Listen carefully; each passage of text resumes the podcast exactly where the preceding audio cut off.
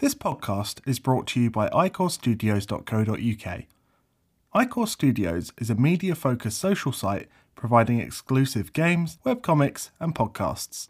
Head on over to Ichor studios.co.uk to find out more.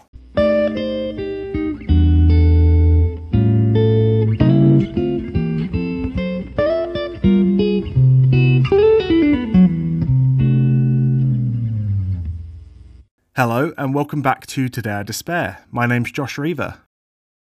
It's episode 8, and we're back to bad dating stories, and this one's quite a doozy. In episode 6, I mentioned a woman. This woman that I got on with very well had been told I said something negative about her and the way she looks. She emailed me to ask if I'd said it, and I said no, because I didn't say it. However, I then went on to say, No, I thought you looked lovely today. Those eight words would cause me more grief than I can even say here.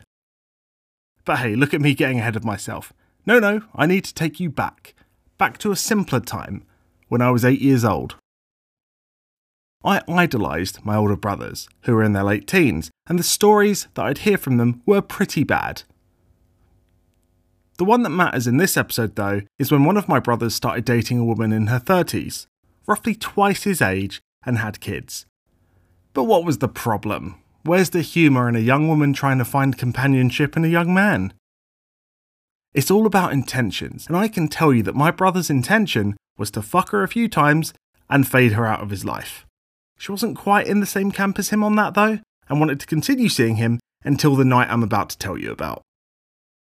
You see, he'd been ignoring her for about two weeks, and this was back in the early 2000s. It's not like social media was a thing. So it was all about texting. If someone didn't reply to you, you had no way of seeing if they were last online 10 minutes ago. And the whole girl should never message first bullshit was in full swing.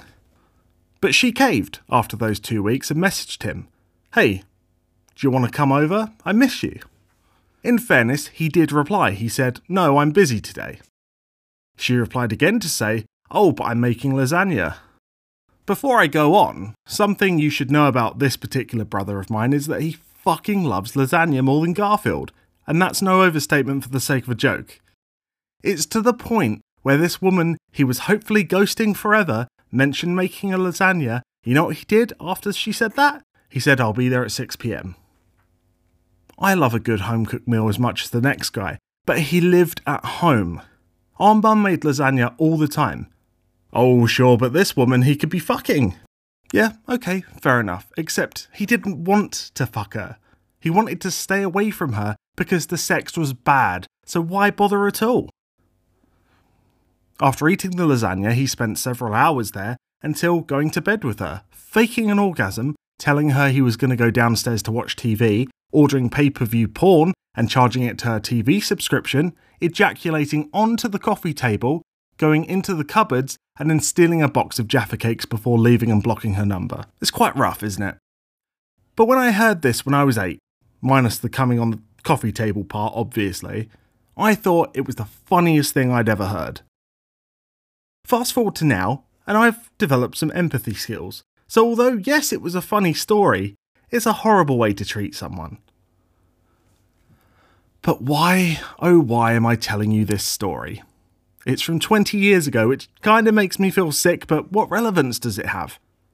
Well, your patience has paid off because I'm gonna tell you exactly what it has to do with me.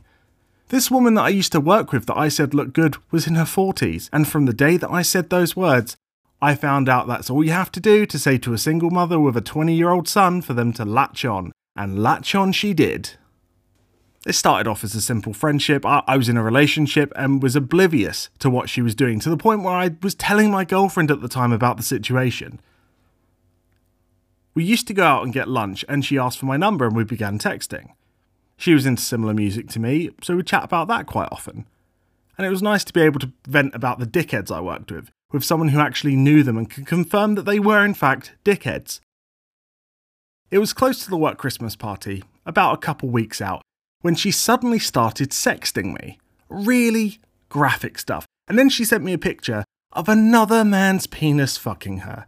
That's right, she sent me a picture of her vagina with a cock inside it with a caption, I wish he was you. What the fuck, man? I remind her about my girlfriend because I love my girlfriend and this isn't what I signed up for. I thought we were just friends. I show my girlfriend and she laughs at me. She didn't feel threatened, no, no, she just laughed at me. I take a step back from talking with this woman, but at the Christmas party, she approaches me and brings her son over, who is like two months younger than me. Boy, do I feel awkward. We stand at the buffet table talking, and I feel a hand grabbing my ass, and so I look up from my plate to turn to her to say, Please stop. And what do I see? Oh, that's right, she's not even anywhere near me. But you know who is? Oh, yes, that's right, the son. I turn to my left, and yep, there he is looking at me. So what do I do? I say, I'm gonna go mingle. And just fucking leave and stand on the other side of the room and speak to no one. 30 minutes later, she walks over and asks if I want to go upstairs and fuck her in the toilets because she's going up there and will wait 10 minutes for me if that's what I want to do. So as she leaves the room, so do I. I follow her up the corridor and then I swing a left turn out the exit and go home. She never brings any of this up again, and after I left the company a couple months after, I blocked her number. But surely that's not the end of the story. There has to be more, otherwise, you've wasted my time, you must be thinking. Well, you are correct. For the next few years, every so often, she would view my LinkedIn profile or like a picture on Facebook. Little things that made me very aware of the low key stalking. I mean, everyone's done it to some degree online, so I understand. Me and the girlfriend I was with broke up in 2015, as you may know from previous episodes, and one of the first things I did after that initial rebound was unblock the now 46 year old woman and say hello because I knew it'd be an easy lay. You'd think after being blocked for so long, she'd be pissed, but no! When she asked why she was blocked, I just said I wanted to remove anything that reminded me of that place. And she said, okay, cool, fair enough. After maybe 30 minutes of messaging, she asks if I want to meet up for a catch up. So we go for a few drinks, and she knows everything that's happened in my life since I left the job. Because as it turns out, she was just regular stalking me too. I didn't know at this point, but her keeping on mentioning certain life events of mine, or even small things I'd done, was getting creepy, so I called it a night and blocked her again because I realised it was a bad idea. A couple of months go by, and now I live in London, in a very depressing house share, and think one day, yeah, may as well try it on with her, so I unblock her again. Before I can even send her a message, she sends me one saying, Hello, stranger. What do I have to lose, though? We talk for a little bit, and again she asks why I disappeared, and I said that I had a lot going on and needed to tune out. She accepts it and invites me for dinner at hers whilst her son is out. And so, what meal do you think I chose? That's right, lasagna. Because I too wanted a funny older woman lasagna story to laugh about, and sure, it's funny now, but at the time it was awful. On the day, she sends me a picture of yet another cock inside her vagina, and it reads, Wish you were him. It's a different picture, but the exact same message. Do other people like that? Does she think I want to see a literal penis inside of her? Weird fucking pictures aside, I get to hers and she lets me in and takes me to the kitchen, which is in the basement. There's no windows or natural light, and it feels a bit iffy, to be quite honest. It's 5 pm, and dinner isn't even in the oven yet. In fact, she hasn't even begun the prep, but told me she cooks her lasagna for four hours. So, what, are we not eating until 10? I'm hungry now. I haven't eaten all day, for fuck's sake. She knew I liked Disaronno, and so introduced me to the sours mix, which she kept pouring and pouring. I asked for water, but she said, no, no, just have another cocktail.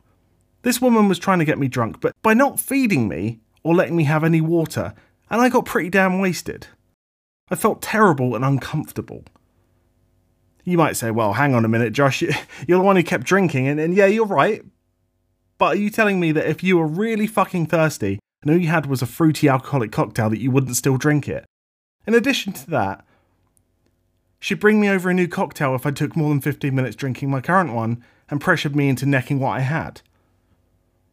Let me remind you that she isn't drinking at all. She was completely sober. 10 pm. 10 pm is when dinner was finally ready, and I was ruined. I ate what was given to me, and then we both went upstairs to the living room and sat on the sofa, and I said, Oh, Aren't we going to go to the bedroom? It's quite late if you wanted to fuck. And her response was, Oh, I thought we'd wait until midnight and then we can make love before falling asleep together. Ah, shit. I don't want to stay here. I need to get home to safety. She tries to put on a romantic comedy, and so I say, Oh, no, no, I have something much better. And instead, put on It's Always Sunny in Philadelphia. Because if we're going to sit here and watch something, it will be on my terms until I can escape. She then proceeded to explain every damn joke to me. Haha, that's funny because of this.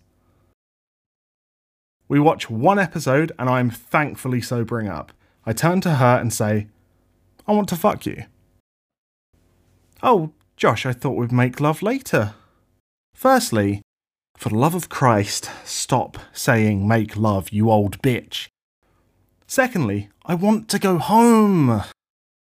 I maintained eye contact with her after she said about, ugh, making love. And after a moment, she stood up and said the first of many cliche things Let me go slip into something more comfortable. Ten minutes go by, and she finally comes back upstairs in this awful black and teal thing, walks over to me, and gives me quite possibly the worst blowjob of my life. After two minutes, I stop her. I cannot allow this travesty to go on. I put her on all fours and she turns around to look at me and says, Some words that haunt me to this day. Oh, won't you perform cunnilingus on me? cringe, cringe, cringe, cringe, cringe, cringe, cringe, cringe, cringe. I felt sick. Why the fuck wouldn't you just say go down on me? Why the fuck would you use the word cunnilingus? Why, oh why, oh why, oh why? I stay in character though and say, hey, you'll have to earn it. Because if I didn't say that, I might have just ended up throwing up from the use of the word cunnilingus. Which again, why, oh why, oh why the fuck would you use it? After maybe 10 seconds, she says to me, how does the fantasy compare to the reality? Fuck off. Please fuck off. I cannot express to you how much you need to fuck off. I'm struggling not to go limp. I really fucking am. A few more minutes pass and she starts saying, J, oh J, J, J, J, J. Now, yes, my name begins with a J, but my name is Josh. Interestingly enough, though, her son's name also begins with a J, and their name is actually Jay. So basically, this woman was saying her son's name. This was the point where I thought, okay, fuck this, I need to get out of here. I'm not a fool. I made escape plans while she was getting changed. I messaged one of my friends and said, hey, if I text you saying help, you need to call me, and he agreed. I get my phone out and text to say help. I eagerly await a response as I half heartedly go in and out of this awful woman, and then I feel my phone vibrate.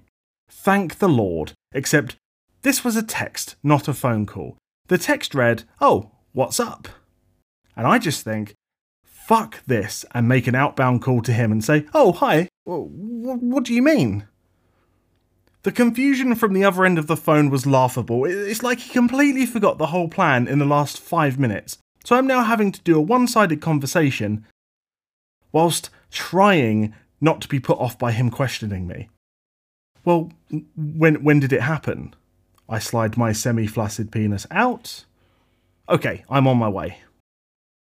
Why did you just take a phone call? She asks as I start pulling up my trousers. It's my brother, he's been hit by a car. Right, look, before you judge me, in, in fairness, what other excuse could you have come up with in five minutes whilst very drunk that would be a reason enough to leave mid sex? Don't judge me. She doesn't seem to believe me, but at the same time doesn't want to appear insensitive, and so she accepts that I'm leaving. But then for some reason I say, Do you have any more of that lasagna left at all?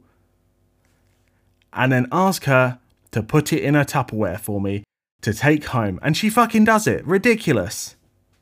I pretend my Uber's arrived and, and then I leave.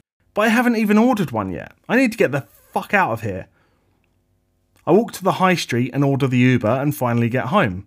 I wait an hour and finish off the lasagna before posting a status on Facebook that only she can see saying, Thank you to everyone who has wished my brother a speedy recovery. We honestly don't know what's going to happen.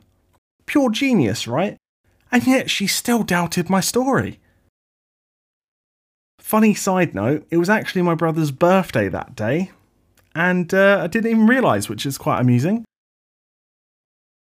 Anyways, I, I ignore this woman for a week. I don't block her yet, I just wait it out. And then I get hit with a massive four page email, and fucking hell, what a waste of time it was reading that. She detailed how I'd let her down, how the lack of, yes, she said it in the email, cunnilingus was like I was from the Dark Ages and went on and on and on about this and that, but the interesting thing I noticed in the email was that she referred to me not by my name, but by the letter J. The really creepy thing about this, other than the fact that she was calling me her son's name, was the fact that she told me that they still sleep in the same bed when it's cold and snuggle up. What the fuck, man? Like, what the fuck? So she must have known that I noticed her saying her own son's name during the awful, awful sex and was trying to cover herself. Well, no, no, that isn't going to work on me. But I don't even mention it in my reply. In fact, all I say is that I don't think that what happened was healthy and that I'd like to cut communication. Keep it simple. This then caused things to blow up, though. Suddenly, I was being emailed by four different people she worked with and two of her friends, all asking why I'd treat her this way and if I knew that she missed her period and all of this other shite. I blocked every last one of them. I then emailed her to say, look, you might have missed your period because of the menopause, so might want to go to the doctor. And then I blocked her too. I won't go into detail on how abusive the messages were from her and her friends and colleagues, but my very timid menopause joke was more than justified and equally as shit. Side note, I found out that she was saying about the whole missed period thing to try and scare me, um, and had in fact been barren for three years. So, for anyone wondering if I potentially abandoned an accidentally pregnant woman, I didn't. Thankfully, I never heard from her again, or anyone relating to her ever again. Though, one thing from that night endures, and that, my friends, is the Tupperware box. That has served me dutifully as a container for my sewing kit, so that's a plus, I guess. In fairness, in her email she said, Don't worry about returning my Tupperware box, so I put it to good use. You might be thinking, Hey Josh, you're a real piece of shit. And I'm not going to disagree with you. Instead, I'm going to say that I was very young, in a bad place, and that although funny to look back on, to an extent, it was also a terrible, terrible situation that I never should have put myself in. Equally, for anyone feeling bad for the woman, I'm not going to spend time defending myself other than to say the red flags were there for both sides. But dicking down or getting dicked down take priority in most humans, so it is what it is. I couldn't say how many times I've told this story, but most people say that although my methods are unorthodox, there's no denying that they are effective. This has been Today I Despair, a podcast which, with every episode, makes me question my life choices. Episode 9 is about another dating story. The only thing standing between me and my escape then was the girl's dad with a metal bat and her uncle with a crowbar. As always, if you have any suggestions, please submit them at ichor-studios.co.uk and be featured on the podcast. We are looking for new creators to partner with, so whether you want to get into making comics, games, and podcasts, or you have any existing projects that you want to talk to us about, please get in touch. Make sure you follow us on Twitter, Instagram, and sign up to ichor-studios.co.uk to be kept up to date on new content releases. Have a great day, and I'll catch you next time.